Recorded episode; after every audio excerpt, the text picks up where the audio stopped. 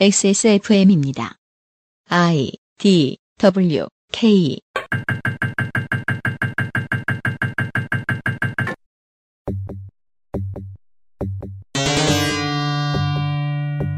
그것은 알기 싫다 특별 기획 17 국정감사 기록실 법제사법위원회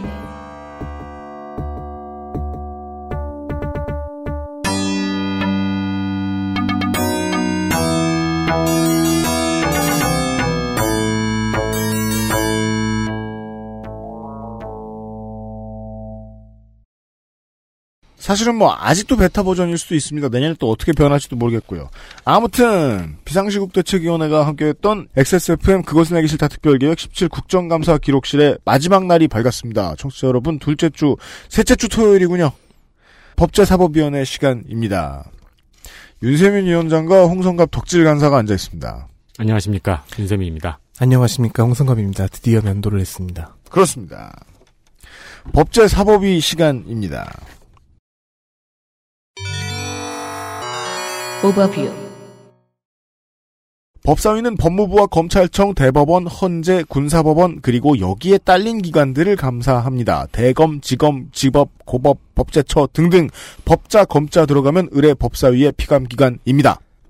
법사위원들은 다음과 같습니다. 20대 국회 전반기의 중요한 사회권은 거의 다 자유한국당에 있지요. 위원장 강원 강릉 권성동, 민주당 의원은 서울 강서갑 금태섭 간사, 대전 서울 박범계, 서울 은평갑 박주민, 경기 수원을 백혜련, 전북 익산갑 이춘석, 경기 양주 정성호, 경기 남양주갑 조응천, 한국당 의원은 강원 춘천 김진태, 경남 사천 남해아동 여상규, 부산 기장 윤상직, 울산 중 정가윤, 경기 남양주병 주광덕, 국민의당 위원은 전남 여수갑 이용주 간사, 전남 목포 박지원, 비교섭단체 바른정당의 서울 관악을 오신환, 정의당의 경남 창원 성산 노회찬 위원 등입니다. 광고를 바로 듣고요. 10가지 이슈를 확인하시겠습니다. 관절 건강이 좋지 않은 desk job에게 추천하는 바이로메드 무르핀, 일랑일랑 moisture therapy, 빅그린 body care, 나의 마지막 시도 Perfect 25 전화 영어에서 도와주고 있는 XSFM 그것은 알기 싫다 특별기획 2017 국정감사 기록실, 잠시 후 법제사법위원회의 국정감사 기록을 가지고 돌아오겠습니다. XSFM입니다. 카카오톡으로 지난 수업 내용을 확인하고 반복해서 연습할 수 있습니다. 늘어난 실력을 매일 알려주는 전화 영어. Perfect 25.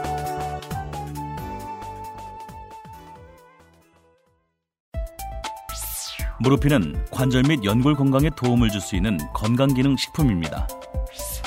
관절의 불편함 개선, 관절 구성 성분 제공, MSM과 속단 등 복합 추출물이 함유되어 있으며 당신의 관절 건강에 도움을 줄 수 있습니다. MSM의 인체 적용 시험 결과 12주 섭취 후 관절의 통증, 뻣뻣함, 운동 기능이 뚜렷하게 개선됨을 확인하였습니다. 평소 관절이 불편한 부모님이나 운동을 많이 하는 분들 또는 무릎을 많이 사용하는 모든 분들께 권합니다. 엑세스몰에서 만나요. 놓치지 마세요. 몸이 원하는 첫 번째 선택. Big Green 엑세스몰에서 만나는 빅그린 모이스처 테라피. 법사위 국감에는 공정거래위원장이 나오지 않지만 법사위 국감 방송에는 독점거래위원장이 나옵니다. 김상조 독점거래위원장을 만나고 가시죠. 안녕하십니까. 어, 날이면 날마다 하는 빅그린 세일. 언제 끝났다고. 이번에는 매니아들. 좀 700ml 투쓰리 샴푸를 제외한 전품목을 전품목. 12,000원에 음. 균일가 행사를 하겠다고 합니다. 이건 뭐, 그, 저, 대학교나 공공기관에, 저, 자판기 가면은, 자판기 관리하는 분이 하도 심심해서 가끔 만들어 놓은 랜덤 자판기가 있어요. 네네. 12,000원 주고 랜덤으로 물건 받아오나? 왜, 왜 이래요, 왜? 아, 물론 품목은 본인 정할 수가 있고요. 동묘 앞이야? 날이면 날마다 오는 빅그린 할인이 저희가 뭐라고 했다고 특이한 아이템을 준비해서 돌아왔습니다. 김상조 독점거래위원장이 설명을 해드렸습니다. 감사합니다.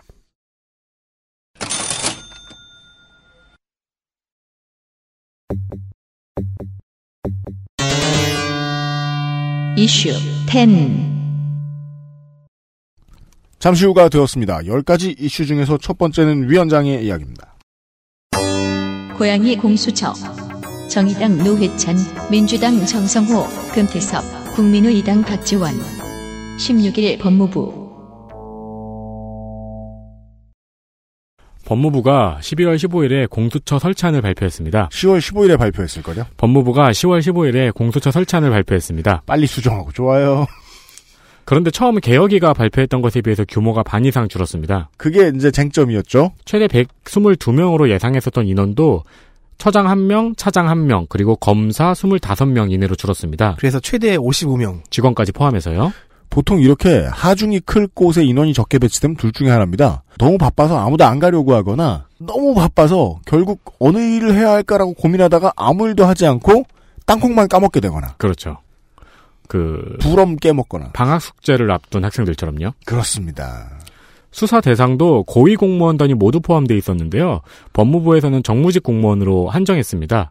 이런 뭐 장성들도 빠지고요. 네. 이에 정의당 노회찬 의원, 더불어민주당 정성호 의원, 금태섭 의원, 국민의당 박지원 의원이 법무부의 개혁 의지에 대해서 지적했습니다. 진짜로 하겠다는 거냐? 그렇죠.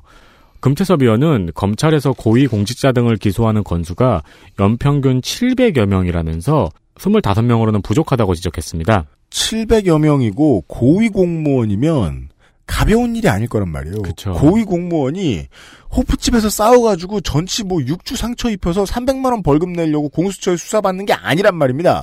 수사력이 동원돼야 되는 사건인데 그 차장급 한 명 들어가 있으면 한 번에 한두 건 이상 진행 못한다는 얘기도 됩니다. 그래서 정성호 의원은 법무부 안대로 설치된다면 1년에 두세 건도 수사가 어려울 것 같다고 지- 했죠. 그리고 고위 공무원들이 들어가 있는 건들은 보통 기업하고 같이 파고 파고 파고 파면 계속 나오는 건일 거잖아요. 그렇습니다. 박지원 의원은 호랑이 안으로 나온 공수처안이 고양이가 됐다고 지적했습니다. 그, 이 국정감사에서 보면은 박지원 의원은 고양이과 동물을 되게 좋아하는 것 같아요. 아. 양집사다. 뭐, 네. 고양이에게 생선을 맡겼, 호랑이가 고양이가 됐다, 이런 표현을 되게 자주 써요. 그리고 네. 이 표현에는 하나가 더 붙죠. 이후에 쥐꼬리로 변할 거. 네. 또 박지원 의원은 법무부에서 왜 공수처 안만 이야기하고 검경 수사권 조정은 함구하냐고 지적하기도 했습니다. 아, 날카롭습니다. 네. 박상기 법무부 장관은 앞으로 조정될 수 있다고 답변했습니다. 네. 박상기 장관은 이 반토막 규모가 음. 이것은 규모를 축소한 게 아니다. 그럼요. 합리적인 수사 규모로 조정한 결과다. 그게 축소했다는 얘기잖아요. 그쵸. 그러니까 누굴 위해 합리적인지를 되물어야죠. 법무부 안이 좀 더 합리적이라고 얘기하는 것 같아요. 음. 그래서 법무부 안에 의하면 일단 대상도 이게 좁혀졌잖아요. 음. 어쨌든 법무부 안에 따른 수사 대상에 해당하는 고위공직자가 기소된 경우가 작년에 6명, 음. 올해 상반기 7명이어서 시뮬레이션 돌려보니 뭐, 이- 뭐 최대 55명이면 되지 않을까 그렇게 생각했다. 여당 국민의당 정의당의 의견은 공수처가 없고 이걸 다룰 곳이 없으니까 기소 인원이 적은 거 아니냐 라는 것이고 그렇게 나오죠. 예 한국당과 이제 법원의 이야기는 검찰청의 이야기는 어 아니요 아, 법무부죠. 예 법무부의 이야기 지금도 충분히 잘 많이 잡아들이고 있는데요 그거하고 실제로 이제 가장 간판에 올리고 있는 얘기는 그거잖아요 공수처가 너무 세지면 그것도 국가 권력의 일부 아니냐 청와대 그죠. 권력의 일부 아니냐 그죠. 예 실제로 제일 두려워하고 있는 게 그거고요. 재난 컨트롤 타워는 누구? 민주당 정성호, 정의당 노회찬. 17일 법제처.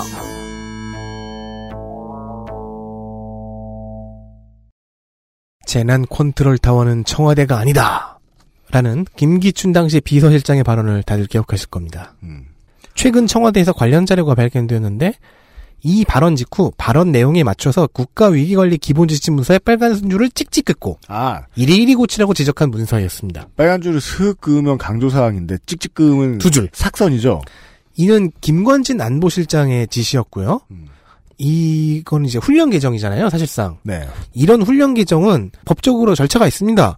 청와대가 법제처장에게 변경을 요청한 후 법제처장이 심의 필증을 첨부해 대통령 재가를 받고 나서 훈련의 발령 번호를 부여하면 프로세스가 끝이 납니다. 음. 이 모두를 지키지 않았고요. 그래서 이 빨간 펜 개정은 불법입니다. 이것은 거의 우리가 이제 그 1학년 1, 2학기 그 대학 성적표를 위조하듯이 중학교나 고등학교 때. 아니, 그거는 그래도 교묘하게라도 하잖아요. 이거는 그냥 빨간 줄 찍찍 긋고 한 거잖아요. 김건, 어, 그, 네, 그 비서실장이 저렇게 얘기했으니까 우리는 이렇게 고친다. 정성호 의원실이 찾아낸 바에 따르면요, 법제처는 이 빨간 펜 과정을 접수한 뒤에 행정적인 수정 처리만 거친 후엔 별도 의견을 제시하지 않았는데요. 음. 이 역시도 불법입니다. 당연합니다. 법제 업무 규정에는요. 불합리하거나 법령에 저촉되는 훈령이 있을 경우 법제처장은 심사 의견을 작성해 해당 기관에 제출해야 한다고 규정되어 있거든요. 그렇습니다. 아, 이거는 뭐, 이것도 적폐청산의 일부 과정 정도의 하나, 예, 간단한 얘기였고요. 여전히 재판 중인 성범죄 판사. 국민의 이단 이용주. 21 서울고등법원.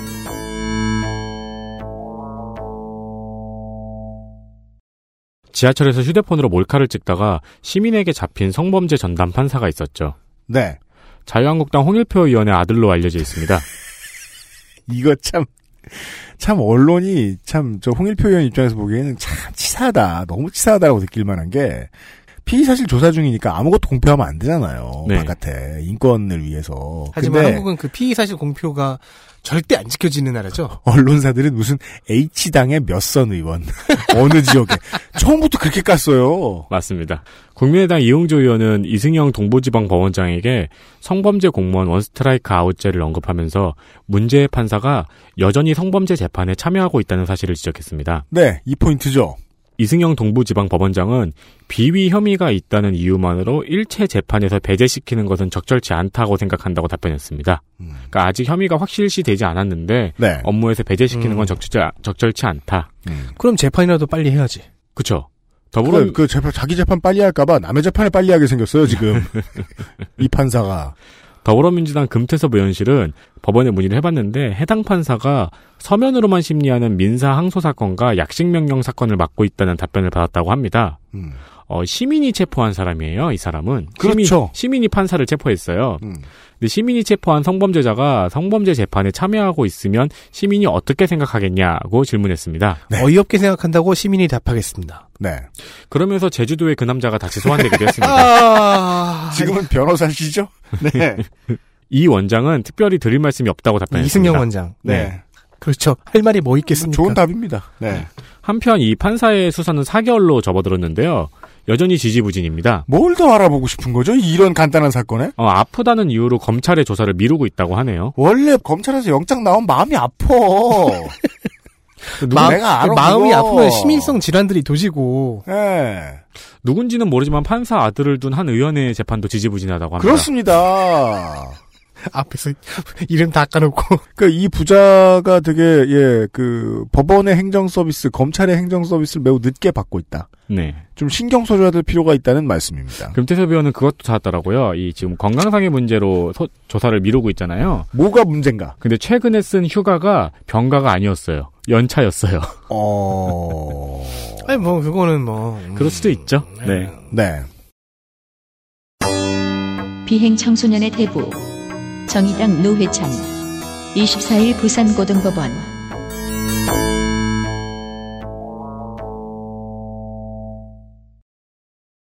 이번에는 또 간만에 들린 칭찬 소식입니다. 그러네요. 정의당 노회찬 의원이 24일 부산 국감에서 천종호 판사를 호출했습니다. 천종호 판사란 누구인가? 그리고 음, 안돼 봐줄 생각 없어 돌아가. 그 짤로 유명하죠. 네. 소년범의 아버지, 비행 청소년들의 대부라고 불리는 그의 별명을 민망하게도 본인에게 직접 물어봤어요. 별명이 그거지요? 네. 네.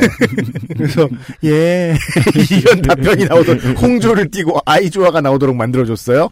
왜냐하면 칭찬하려고 작심하고 불렀거든요. 부산 저 고검에 가서 그렇습니다. 고, 고법에 가서 안돼 봐줄 생각 없어 돌아가만 보신 그런 짤만 보신 분들은 천 판사가 되게 무섭기만 한 사람인 줄 압니다. 네, 아니죠. 그러니까 그 거의 뭐- 시민운동가죠 이 사람은. 네, 네. 네. 그러니까 되게 그 봐주지 않는 판결을 내려가지고 청소년들을 법의 나락으로 떨어뜨리는 판사인 줄 알고 계신 분이 있는데. 청소년 족치기 좋아하는 그런 네. 그런, 그런 사람 아닙니다. 네. 그런데 오히려 판결을 통해서 갱생시킨 즉 소년법의 목적이 처벌보다는 확실한 갱생이 있다는 거를 이해하고 있는 분이죠. 그렇죠. 네. 그러니까 별명이 비행 청소년들의 대부죠. 네. 어, 이, 이것만 읽으니까 되게 나쁜 사람 같네.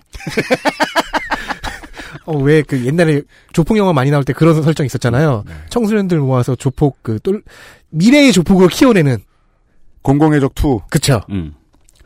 보통 1년만 한대요, 소년 재판을. 그리고 이제 다시 가정법원 내 다른 재판으로 돌아가게 음. 그런 식으로 임무가 되는데, 음. 예, 이 천종호 판사 같은 경우에는 본인의 요청에 의해서 현재 소년 재판을 8년간 하고 있다고 합니다. 네.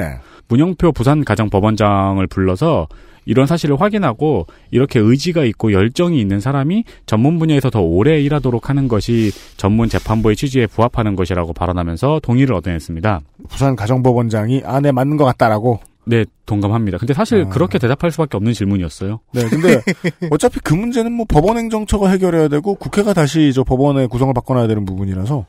예. 또한 보호자 감호 위탁을 받은 19세 미만 소년범 중에서 어, 그중 일부를 6개월 동안 보호하는 사법형 그룹홈 제도를 이 천종호 판사가 제안해서 현재 운영 중입니다. 그렇습니다. 그래서 지금 그 이번에 국감의 노회찬 의원이 이 천종호 판사를 불러서 실제로 바깥에다 하고 싶었던 얘기는 그거죠.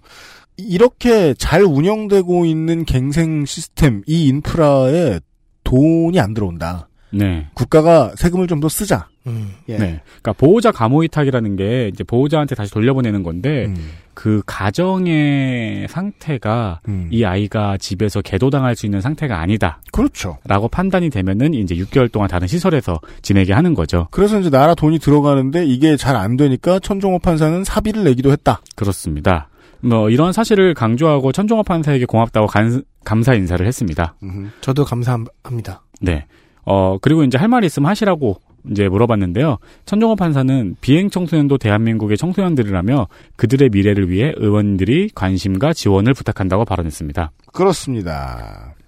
법사위가 아니면 나올 수 없는 얘기고 칭찬하려고 작심한 의원실이 있지 않은 이상 나올 수 없었던 장면이었습니다. 아마 그렇습니다. 이분이 천종호 판사가 한국판 힐빌리들을 직접 보고 있는 사람이겠네요. 그렇죠. 신문지 정의당 노회찬 19일 감사원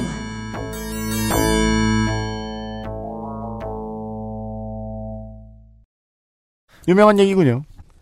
국정감사가 한창이던 17일 CNN은 박근혜 피고인의 국제 법무팀인 MH그룹의 자료를 인용하며 피고인의 감망이 더럽고 차가우며 계속 불이 켜져 있어 잠들 수 없기에 유엔 인권 최고 대표 사무소에 해당 보고서를 제출할 생각이라고 보도했습니다. 그들이 그런 생각을 갖고 있다고 CNN이 제출한다는 게 아니고요.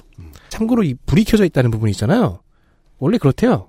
아, 그래요? 아, 그래가지고, 그러니까 밤이 되면은 뭐 탈옥이라든가 음. 그런 것도 있고 또 그 순찰도 돌아야 되고 하기 때문에 최소한의 그 불은 꼭 켜놓는데요. 근데 그래봤자 취침등을 켜놓겠지. 뭐 형광등 100개를 켜놓진 않을 거 아니에요. 그렇죠. 그 아우라를 풍기면서. 그 제 친, 제 고등학교 동창 한 명이 그 여호와 의 증인이 와가지고 그 자기네 교인들이 다 감옥 경험이 있는 거예요. 네. 나중에는 감옥에 정전이 돼갖고 불이 꺼졌, 불, 그 야간에 불이 꺼져 있었대요. 네. 그러자 감방 쪽에서 고함이 나왔다고 해요.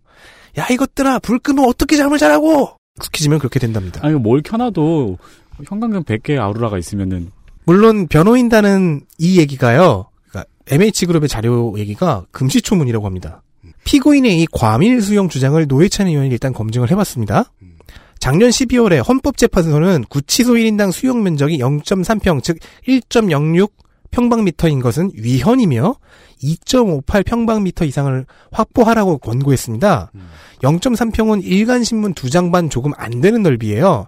그래서 노회찬 의원은 직접 이 면적의 신문지를 펴고 누웠습니다. 이대로 하면 박근혜 피고인의 법무팀인 MH그룹의 자료가 맞는 것 같죠? 그런데 박근혜 피고인의 수감실 면적은 그 10배인 10.08 평방미터였습니다. 네. 따라서 인권 침해 제소를 해야 될 주체는 박근혜 피고인이 아닌 다른 일반 수용자들 4만여 명이라는 겁니다. 박근혜 대- 전 대통령 단 한 사람을 제외한 모든 수용자의 인권 문제가 제기되었습니다. 그리고 뭐 모든 수용자들 중에서는 또 전부는 아니겠죠. 이런 0.3평에 갇혀 있는 사람들은. 그러니까 박근혜 대통령 단 한 사람도 아닐 것 같은데요, 왠지. 네. 이재용 부회장도 이런 데 있을까요? 왜 이 이슈가 감사원 국감에 등장했느냐? 노회찬 의원은 과밀 수용을 막기 위해 감사원이 직무감찰에 나서야 한다고 주장했기 때문입니다. 네. 현재 서- 박근혜 때문에 나온 얘기가 아닙니다. 네. 현재 서울구치소의 수용 과밀도는 158.5%고요. 과밀 수용으로 인해서 이제 부산고법에 손해배상을 낸 손해배상 소송을 낸 부산 쪽 수용자들이 두 건 정도 승소한 바가 있습니다. 네. 그래서 헌재가 수용 면적을 늘리라고 권고를 한 거죠. 네. 이렇게 이- 이야기가 진행되면서 박근혜 피고인은 음. 슥 지워졌습니다. 이 MH에서 MH그룹에서 유엔 인권이사회에 이 박근혜 대통령의 인권 침해를 제기할 거라고 했거든요. 보고서를 네. 낼 거다. 네. 근데 이제 노회찬 의원이 하는 말은 음. 유엔 인권이사회는 박 전 대통령 시절에 한상균 위원장 석방 등 여러 가지 인권 권고를 우리나라에 했는데 우리나라 정부에서 이걸 다 무시했다 이거죠. 그렇습니다. 그래놓고 이제 와서 여기에 제소를 한다는 게 얼마나 어불, 어불성설이냐. 음. 예, 그런 문제 제기를 했던 겁니다. 네, 그래 보이고요. 그 두 가지 정도. 그 하나는 실제로 제일 중요한 거는 교정 시설의 면적이 늘어나야 된다. 아니면 불법 증축이라도 하든지 리모델링이라도 하든지. 그럼 내년에 저희는 불법 증축 문제를 다루겠죠? 그렇죠. 컨테이너 교정 시설 막 이래가지고 그거 말고는 이제 이 MH 그룹이라는 데가요. 홈페이지를 봐도 그렇고 다른 데 뉴스를 봐도 그렇고 이런 변호사들이 있어요. 되게 유명하고 돈 많아 보이는 사람들이 잡혀 들어가면 어, 무료로 어떠어떠한 분야의 변론이 필요하면 해주겠다. 라면서 명함 찌르고 다니는 사무장들이 있습니다. 그건 당연히 사무장들이 해야 되는 일이죠. 음, 근데 그 사무장의 업무를 인터넷으로 하는 사무소도 많아요. 할 수 있죠. 왠지 상상력을 넓혀보면 전 세계의 독재자를 상대로 이런 영업을 하고 다니는 변호사 사무소도 어딘가 있지 않을까? 어, 어, 어. 음. 라는 생각이 드는 거예요. 아니 홈페이지에 고객이 떨렁 두라니요. 카다피 아들이랑 박정희 딸.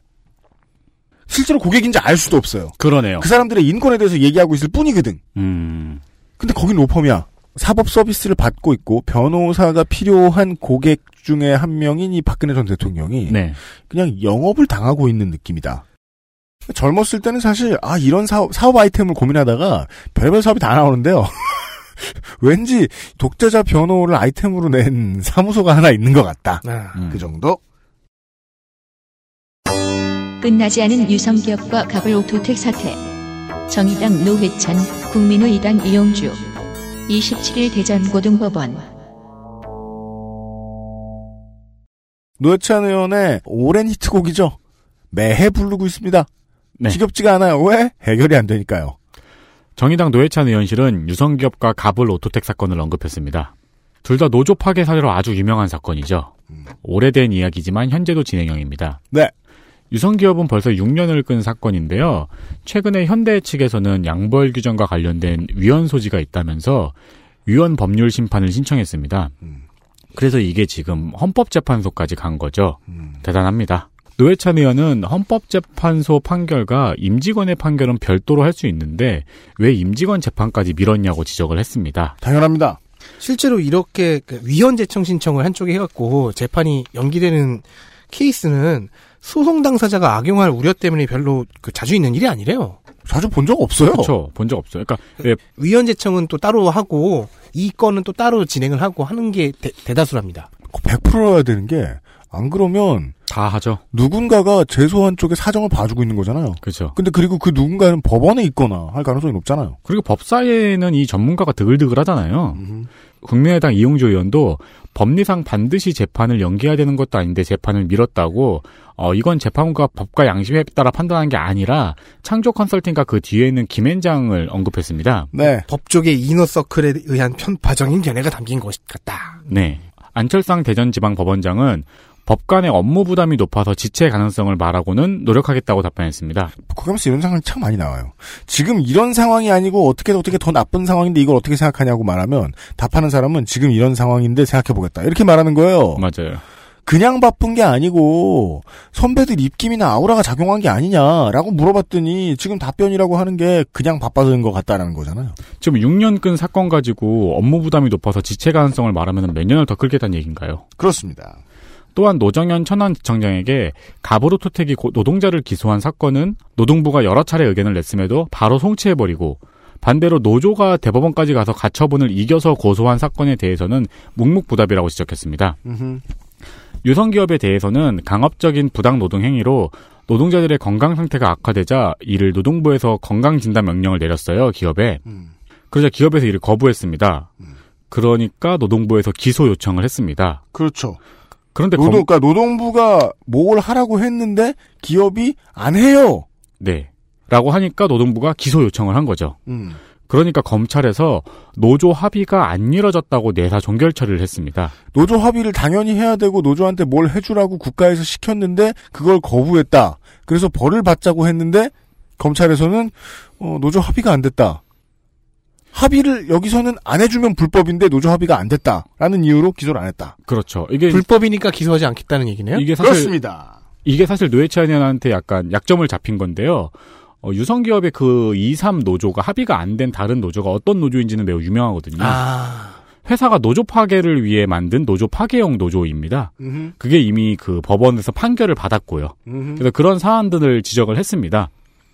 어, 노회찬 의원이 화를 낸다고 냈는데요. 그래도 참 점잖아서 크게 화낸 것처럼 보이진 않았고, 맞아요. 네. 이럴 때는 샤우팅을 좀 해줘야 되는데. 네. 노정현 천안지청장은 앞으로 신경 쓰겠다고 답변했습니다.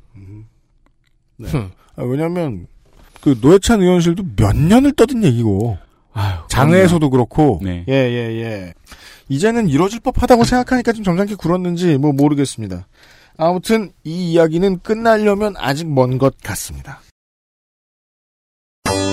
이양복이 무죄가 된다면 민주당 조홍천, 국민의당 이용주 24일 부산고등법원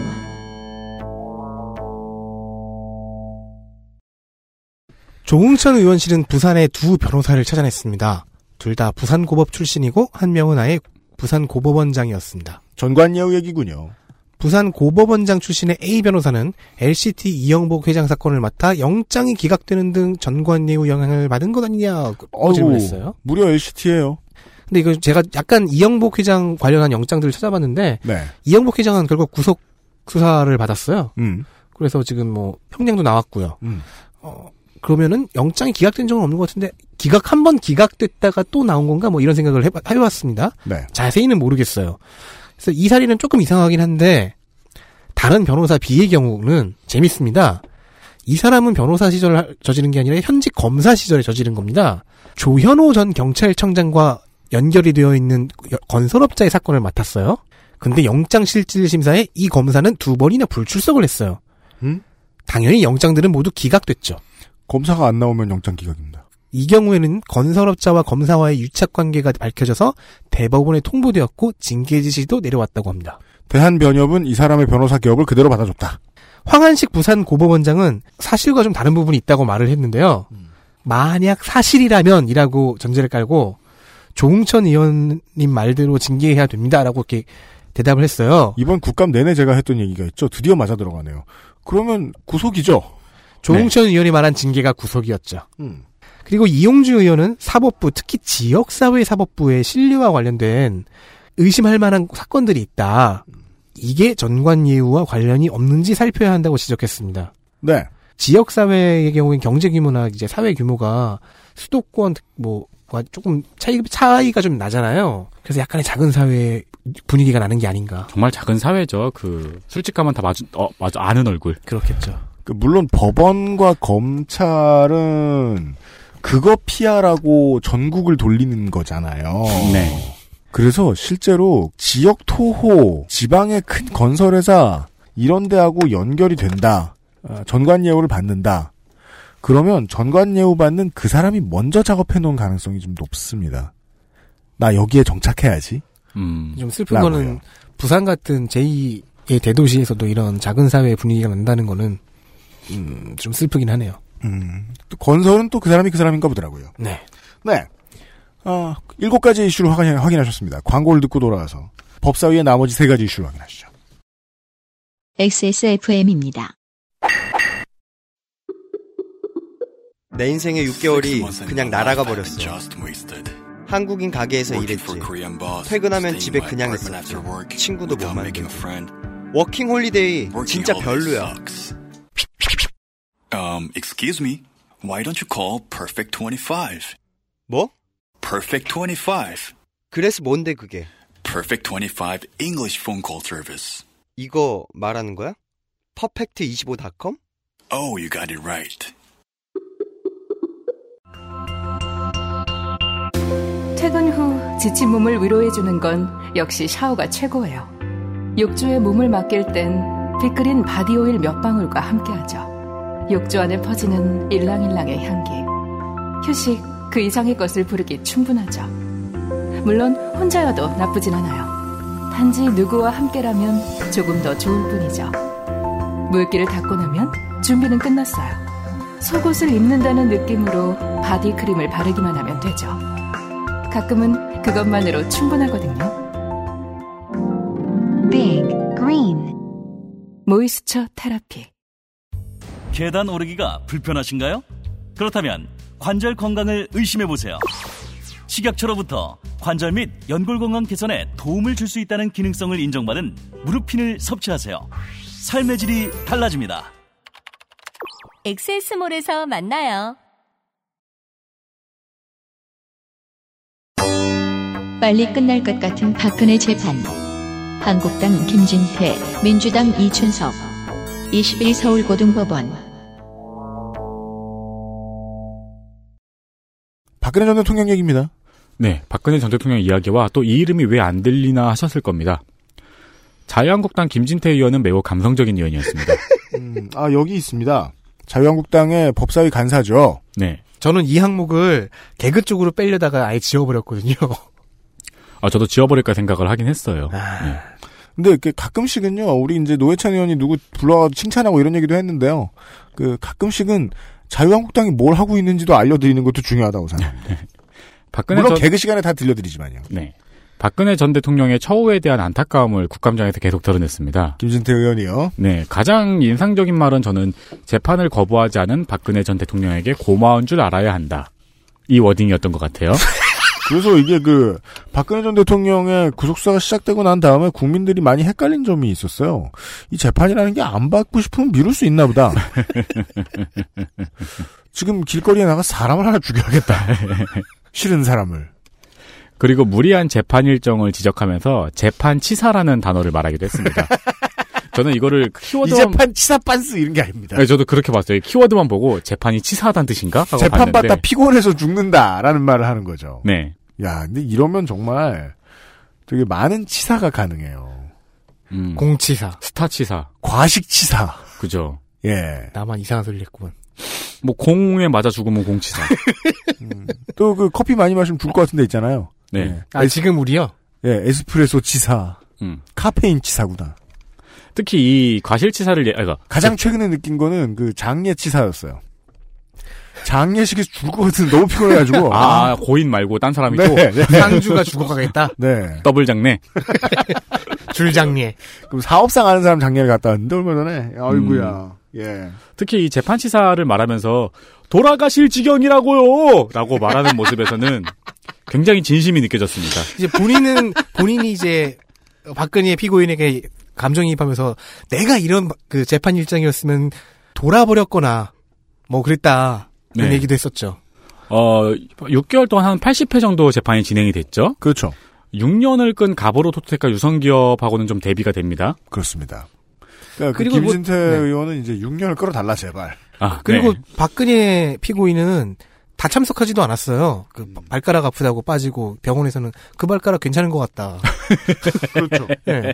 한편 재판부에 대한 불신을 발언한 박 전 대통령의 발언에 대해서 법사위에서는 여당 의원들이 사법 질서를 부정하는 취지라고 발언했습니다. 음. 더불어민주당 이춘석 의원은 변호인단이 사임하고 국선 변호사를 거부하면 고의적인 재판 방해라고 지적했습니다. 그렇죠. 나는 변호를 안 받음으로 재판도 안 받아. 네. 그리고 김진태 의원은 SNS에 박 전 대통령의 탈당 권유 징계안을 두고 의리도 없고 비정한 당엔 미래가 없다 라고 올렸더라고요. 그렇습니다. 근데 왜 탈당 안 하고 이 당에 계속 게- 있으신지는 잘 모르겠어요. 조원진의 품으로. 진짜요. 친박 해초 모이면 교섭단체가 나옵니다. 교섭단체 두 개 나옵니다. 그 운영위에서 그 전희경 의원이 이제 막 이렇게 색깔론을 펼치니까 하태경 의원이 딴 데에서 여자 김진태라 그랬잖아요. 그러니까 홍준표 의원이 다음에 전희경 의원을 데리고 진짜로 여자 김진태라 그래? 이런 얘기를 했다는 언론 보도가 있었거든요. 네. 그러니까 자유한국당 내에서도 그렇게 좋은 얘기가 아닌가 봐요.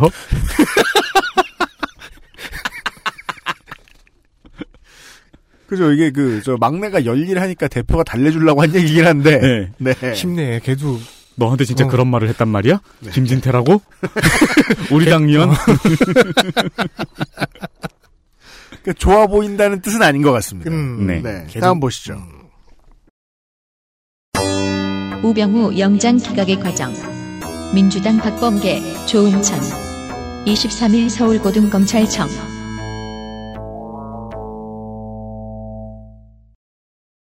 (23일) 서울 고등검찰청을 비롯한 여러 어, 지법 직검들의 감사하는 자리 예, 스타는 윤석열 서울중앙지검장이었습니다. 이날은 윤석열 지검장이 모든 이슈를 빨아들이면서 윤석열 국감이란 별명을 얻었죠. 왜냐면 많은 사람들이 어, 참고인의 답변을 듣자 그저 뭐냐 얼마나 뭐 비리를 저질렀나 얼마나 뭐 행정을 소홀히 했나 이런 게 아니라 그냥 윤석열의 얘기를 너무 듣고 싶다. 음. 이야기쇼 윤석열 이런 거였단 말이죠. 가장 중요했던 씬은 우병우 전 수석 수사에 대한 이야기를 털어놓는 장면이었습니다. 사실 이게 정말 중요한데 언론에는 딴 게 더 많이 나왔죠. 작년 8월에 우병우가 가족회사 정강의 비리 등 의혹을 받고 있을 당시 그 김수남 전 총장 등 검찰 수뇌부와 통화를 몇 번 하여 수사무마 의혹이 제기된 바가 있어요. 뭐 안태근 전 법무부 검찰국장, 김수남 전 자- 검찰총장 들과 이제 통화를 했다, 여러 번 했다는 거죠.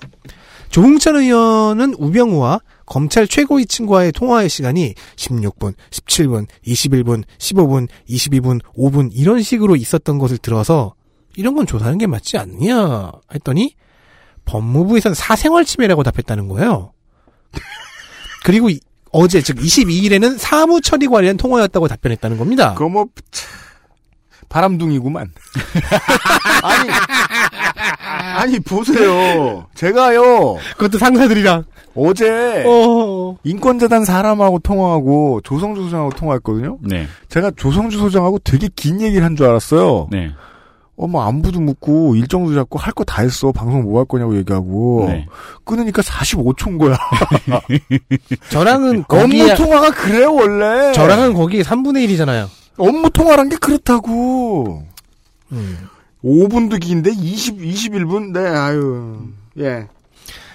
그러면서 법무부가 아직 우병우의 근에서 벗어나지 못하고 있느냐는 질문을 했죠. 음. 윤석열 지검장은 우병우의 통화 상대방이 우병우 직후에 누구와 통화했는지 알기 위해 통신영장을 청구한 적이 있다고 합니다. 이미 청구했었다. 네네, 두 번이나요? 그리고 두 번이나 기각되었답니다. 자, 윤석열 지검장이 중요한 힌트를 줬죠. 지금 내가 계속 노력하고 있는데, 법원이 기각해요? 그러니까 이 우병우와 통화를 하면서 무슨 내용이 오갔는지는 알 수 없죠. 도, 도청했던 것도 아니고 도감청을 했던 것도 아니고 그러면 대신에 안태근이나 김수남이 우병우랑 통화한 다음에 그 직후에 혹은 조금 있다가 누구한테 전화를 했느냐 문자를 보냈느냐 가 중요한 거죠. 그쵸. 그 연결고리를 알아내야죠. 네. 근데 그 통신영장은 기각을 두 번이나 당했고요. 그래서 박범계 의원이 김수남 전 총장과의 통화 다음 연결 내역에 대한 영장이었습니까? 하니까 누구의 통화 다음 통화라고 말씀드리는 것은 어렵다라고 전제한 후에 수신자가 밝히기를 거부합니다. 아니요 이거는 수사 대상을 특정하게 되는 거죠. 아, 그 사람이 준비를 하겠구나. 그렇죠. 네. 김수남이냐 안태근이냐를 정확하게 핀포인팅 하는 거니까요. 음. 어쨌든 전제 이렇게 전제한 후 재청구까지 두 번 기각되었다며 이런 수사는 하지 말란 모양이다라고 발언했습니다. 네. 당시 영장 전담 판사가 지금도 영장 전담이랍니다. 윤석열 지검장은 그 얘기를 하러 나온 겁니다. 도와달라고. 네. 이 내선에서 안 된다. 예, 힘 좀 써달라 입법부에서 이 얘기하러 나온 겁니다. 아 그리고 법무부는 지금 영장 전담 판사를 rearrange 해야 된다는 주문을 어떤 의원실 혹은 여당 전체로부터 받았을 것입니다. 음. 예. 마지막 이슈 보시죠. 주만 가능한 군부대 민주당 박범계 19일 감사원 27일 대검찰청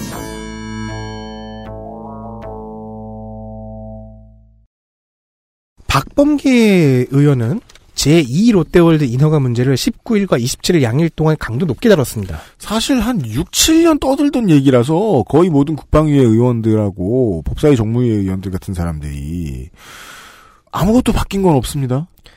어, 롯데월드는 우뚝 솟아 있고요. 그리고 새로운 시각이 등장했죠, 이- 이번에. 왜요? 이게 롯데월드는 6, 7년 떠들던 얘기잖아요. 뭐요? 롯데월드는 6, 7년 떠들던 얘기잖아요. 아, 그렇죠. 예. 성남시는 50년 동안 하던 얘기예요. 아, 군공항이요? 서울공항이요? 아니, 고도 제한이요. 아, 고도 제한이요? 네. 아, 고도 제한 풀어달라고? 역시 성남 출신.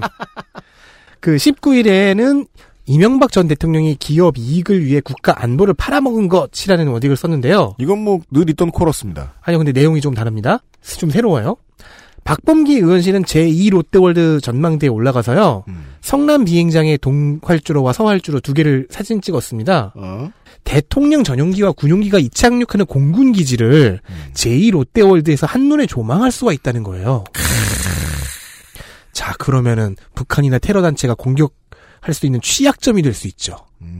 아, 이건 진지한 겁니다. 그럼요. 그게 정말 진지한 거라서 성남에선 12m 이상 건물을 못 올렸다니까요. 50년 동안. 네. 박범계 의원실에 따르면요. 이명박 대통령 취임 직후인 2008년 4월에 제1차 민관합동회의에서 대통령이 직접 이상희 당시 국방장관에게 날짜를 딱 정해놓고 그때까지 제2롯데월드 인허가를 해결하라고 지시했다는 겁니다. 자. 마감이 정해져 있었어요. 대통령이 해결하라고 시켜놓고 못 만드는 쪽으로 해결하라고 시킨 건 아니죠. 그렇게 마감을 정해놓으니까 쪼인 국방장관은 열심히 뛰어다녔고 그렇게 성남 비행장의 동서 두 활주로를 3도 틀어서 제2롯데월드와 영공을 비행 안전구역에서 벗어나게 하는 꼼수가 나왔던 거죠. 그렇습니다. 성남 비행장도 성남시도 당황하는. 뭐 이건 네. 오래된 얘기긴 합니다. 그리고 박범계 의원은 이제 이 과정에서 끝까지 안보 상향 이후로 반대했던 어, 김은기 공군 참모총장의 경질도 같이 언급을 했었죠. 네. 그 문제가 그나마 좀 이제 새롭게 다시 다루어져야 되는 문제랄까요? 그전에는 야당 의원들이라 못 지켜줬는데, 네. 예. 지금은 다시 한번, 그것 때문에 자른 게 맞는데, 그러면은 인사사령부의 규정에 어긋난다. 그렇죠. 네. 정무적인 이유 때문에 현직 장성이 잘렸. 아니 법원에는 성폭력 피의자도 성폭력 판사하고 있는데 네. 좀 다른 얘기고. 많이 피곤하신가요? 그, 그 전에 뭐, 우리 재작년에도 윤호덕 의원 나와가지고 이거 뭐 비슷한 얘기 해줬습니다만은, 그, 저, 김강진 전 의원도 이 얘기 많이 해주셨고, 그, 박범계 의원이 이번에 신선했던 건 그거죠. 의원들도 생각해볼 만한데 바빠서 생각 못한. 네. 롯데월드 슈퍼타워 꼭대기에 올라가 보기. 얼마나 잘 보이나. 딱 거기까지만 장거리 저격 무기를 갖고 간다면. 누군가가 저, 저 뭐냐, 김자인 선생 같은 사람 고용해, 아, 물론 그런 사람을 고용할 수는 없습니다. 그 사람은 우승자의 우승자잖아요. champion of champion. 예. 아, 무슨 얘기인가 king 했네. of king. 예, queen 그 of queen. 벽을 올라가가지고. 용산에 가시면, 네. 저 높은, 이제 가족공원 주변에 들어와 있는 초고급 주택들 있잖아요. 주상복합. 네. 저게 올라올 수 있던 근거가, 캠프 용산이 완전히 빠지겠다는 게 확정된 이후의 일입니다. 음. 네. 안 그럼 못 그런다고요. 못 넣어요. 법이 어떻게 해놓고 있냐면 군사시설이 아파트나 고층 건물하고 마주해도 돼. 다만 초소 이상은 보여주면 안 되는 거예요. 그렇죠. 실제로 군사시설 아파트 보면은 산밖에 안 보여요. 아니 무기고 빼고는. 무기고 위치만 딱 특정될 수 있어도 그 음. 아파트 옥상이나 고층에 박격포 하나만 올라 들고 올라가죠. 그 세 번째 말씀드려서 죄송한데 그 증거가 성남시예요. 네. 50년 동안 건물을 높이 못 올렸다니까요. 그것 때문에. 근데 예. 그리고, 그리고 용산구죠. 네. 국가원수가 해외 나갈 때 반드시 이용하는 군공항에 그런 일이 있다. 네. 예. 아, 의정부시도 있었겠네요. 의정부시, 용산구, 성남시 같은 역사적인 예가 있는데.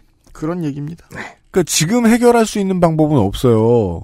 산자위 때도 얘기하고 그랬는데 마치 이제 아라뱃길 같은 거죠. 이 롯데월드 슈퍼타워는 올려놨으니 그리고 누군가의 재산이니까 없애진 못해요. 그렇죠. 이제는 안타깝지만 장기적으로 군공항을 옮겨야 됩니다. 뭐 안보를 위해서 그렇게 해야죠. 성남을 위해서도 그렇게 해야 돼요. 아니면 이제 롯데 롯데타워를 국방부에서 쓰던가. 그, 그, 그 논의를 하기 위해서라도 이게 누구 잘잘못인지 정확히 따지고 가야죠. 다음번에 또 어떤 새로운 그 다음 세대의 신격호가 나도 200층, 이, 이런 노망이 났을 때 그 문제가 군공하고 걸리면 어떻게 될지 생각해야 될 거 아닙니까? 네. 아마 그리고 국방부하고 롯데는 이 문제로 얘기를 좀 해야겠죠. 네, 네. 그 위층을 어떻게 쓸지, 어떻게 통제할지. 음. 실제로 그 정도를 지금 새 정부는 할 수 있습니다. 네. 저 위층은 좀, 뭐, 민간은 공개를 안 한다거나. 아니면 그쪽 방향을 막는다든가. 예, 저. 창문을 막는다든가. 네. 신명예 회장만 쓴다든가, 아니면은, 그렇게 태극기 좋아하시니까, 태극기 고정 자리로 해주시거나, 그 부분을. 네. 하시면 안 되겠냐? 네. 쇼부를 쳐볼 순 있을 겁니다. 여기까지 이슈였고요 시전과 피폭을 확인하시겠습니다.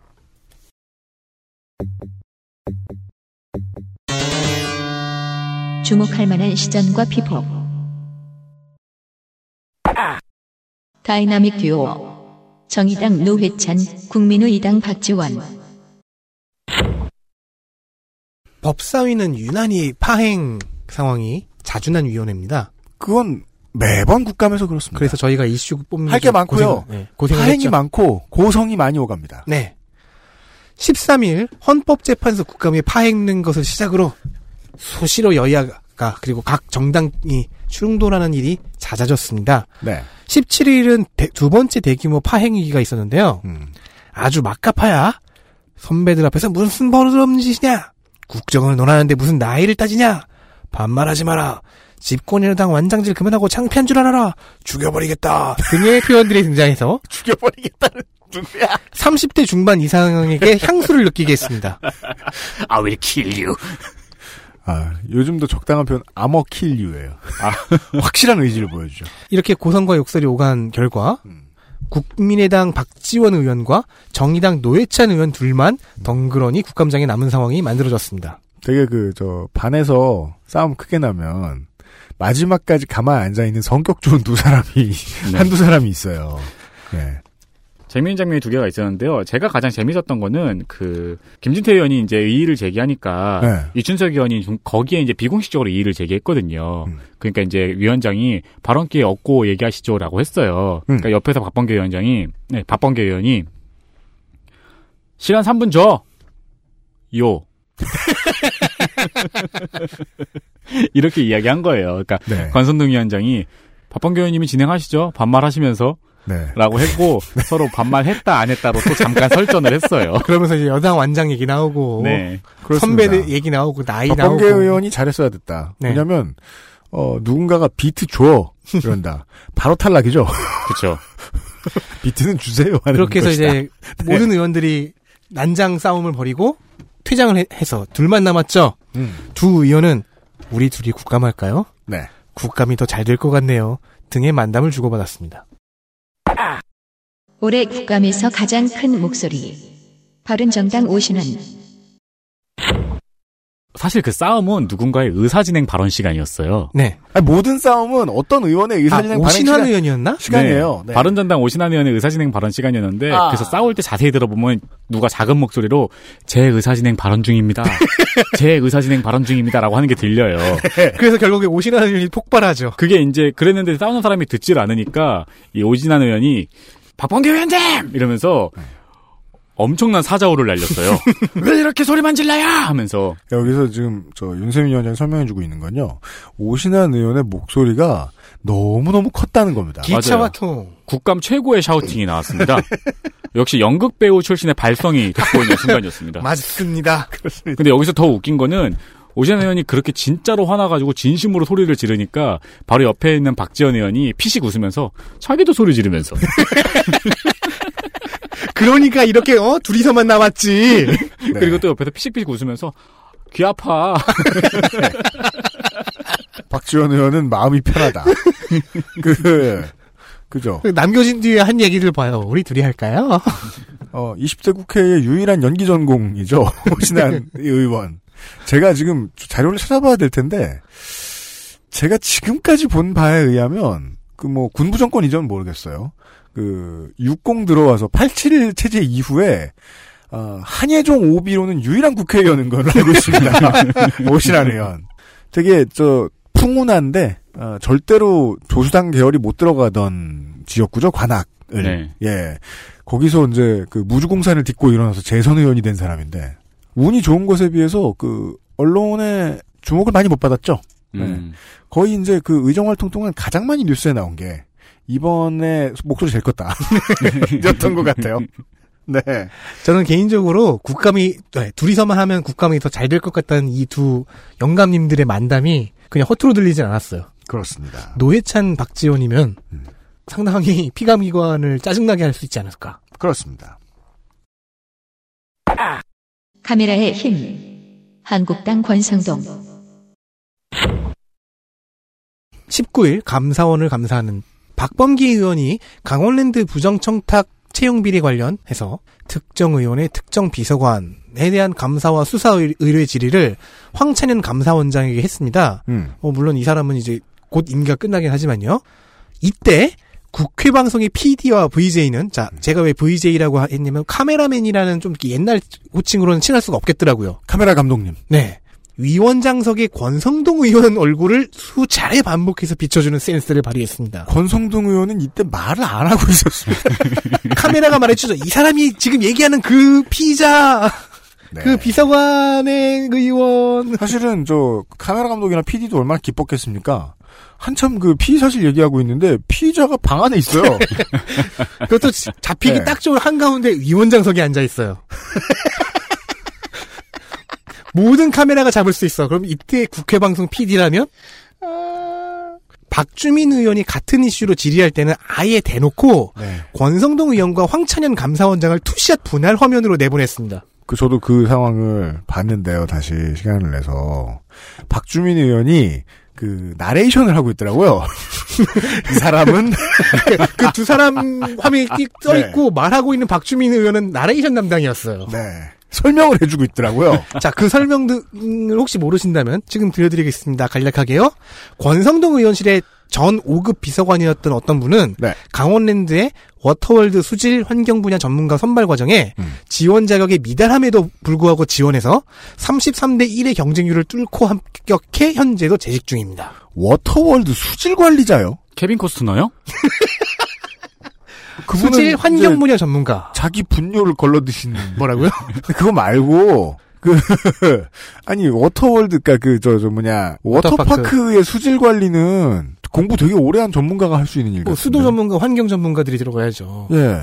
자격 미달임에도 지원하는 그 패기. 음. 그리고 33대 1의 경쟁률을 자격 미달인데도 뚫고 합격하는 패기. 카메라 워크는 저는 그게 제일 웃겼는데요. 뭐요? 그 오신환 의원이 오신환 의원이 소리 지르니까 음. 카메라맨이 깜짝 놀래가지고 카메라 막 흔들리는 장면이 있거든요.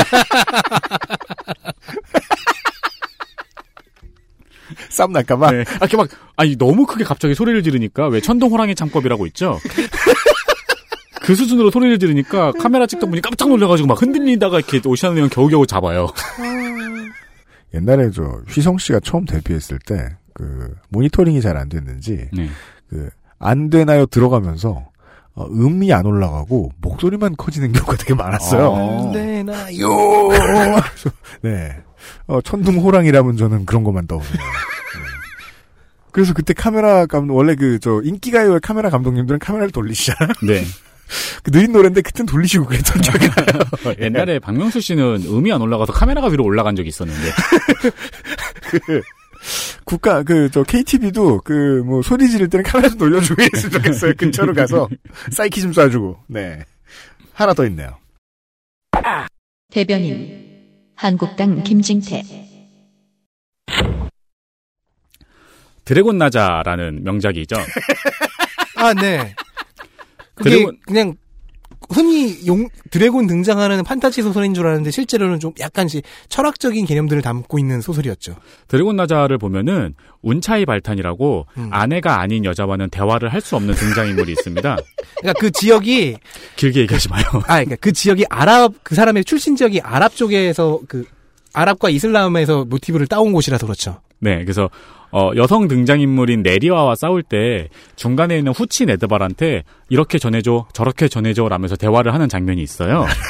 그러면 이제 혹시 내려면 라시네요, 라셨어요. 이것만 덧붙이죠. 네. 그게 개그 코드였어요. 국정감사장에서는 한동훈 중앙지점 3차장이 김진태 의원과 노회찬 의원 사이에서 그런 역할이었습니다.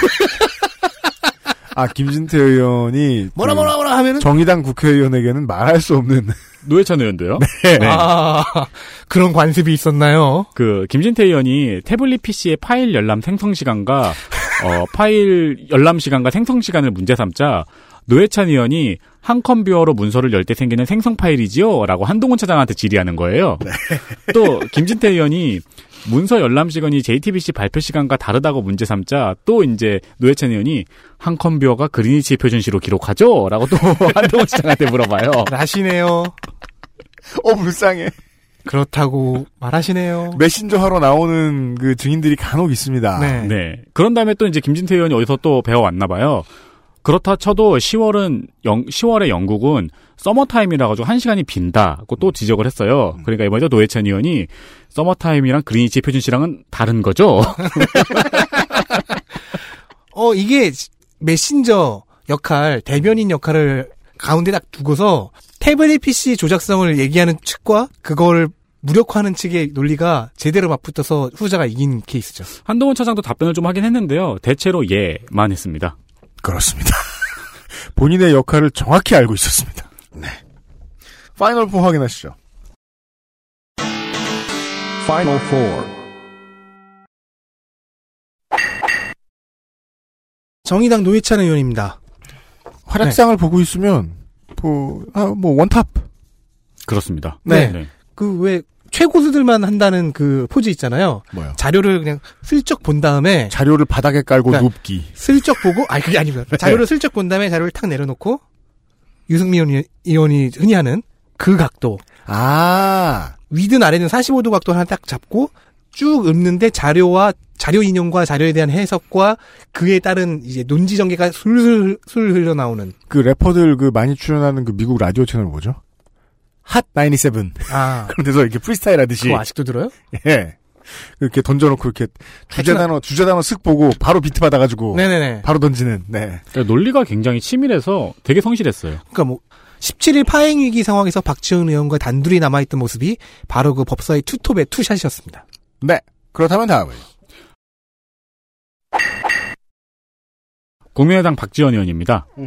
아무래도 경험을 무시할 수는 없는 것 같습니다. 어, 진짜 베테랑이더라고요. 네, 그리고 그러니까- 계속 법사위에 있었어요. 네, 박지원 그러니까 의원은. 되게 이렇게 등 기대고 앉아가지고 약간 비실비실 웃으면서 앉아 있는 것 같거든요. 계속 그러니까 누가 화내면 웃으면서 보고 막 자기도 소리 지르면서 막.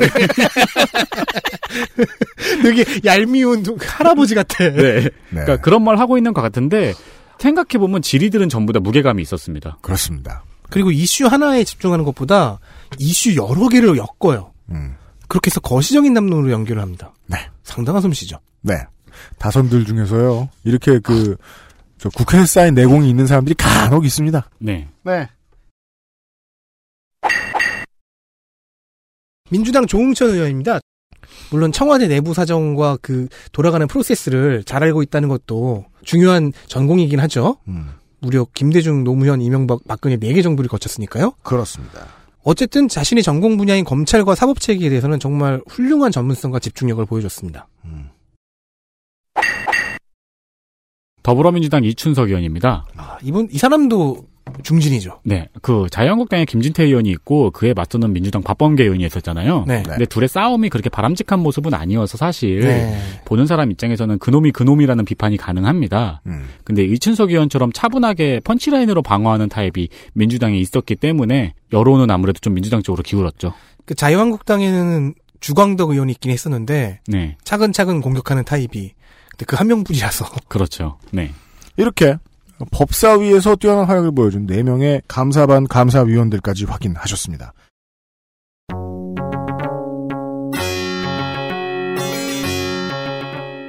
여기까지가 17 국정감사기록실 법사위원회 시간이었습니다. 잠시 후에요 마지막 시간 국회 운영위원회 시간으로 찾아뵙도록 하겠습니다. 국회 운영위는 뭐 국회에서 커피 뭐 사 먹을까 대화하는 거 아닌가요? 이런 말을 누가 누가 저한테 했습니다. 누굽니까? 그 사람이 밝혀지길 원하지 않습니다. 그거는 조달청에서 할 일 아닌가요? 그니까요. 국가의 일은 생각보다 복잡합니다. 국회 운영위도 매우 중요한 일들을 합니다. 국회 운영위의 국감 기록을 가지고 잠시 후에 17 국정감사 기록실 마지막 회로 찾아뵙도록 하겠습니다. 드디어 마지막 회군요. XSFM입니다. I D W K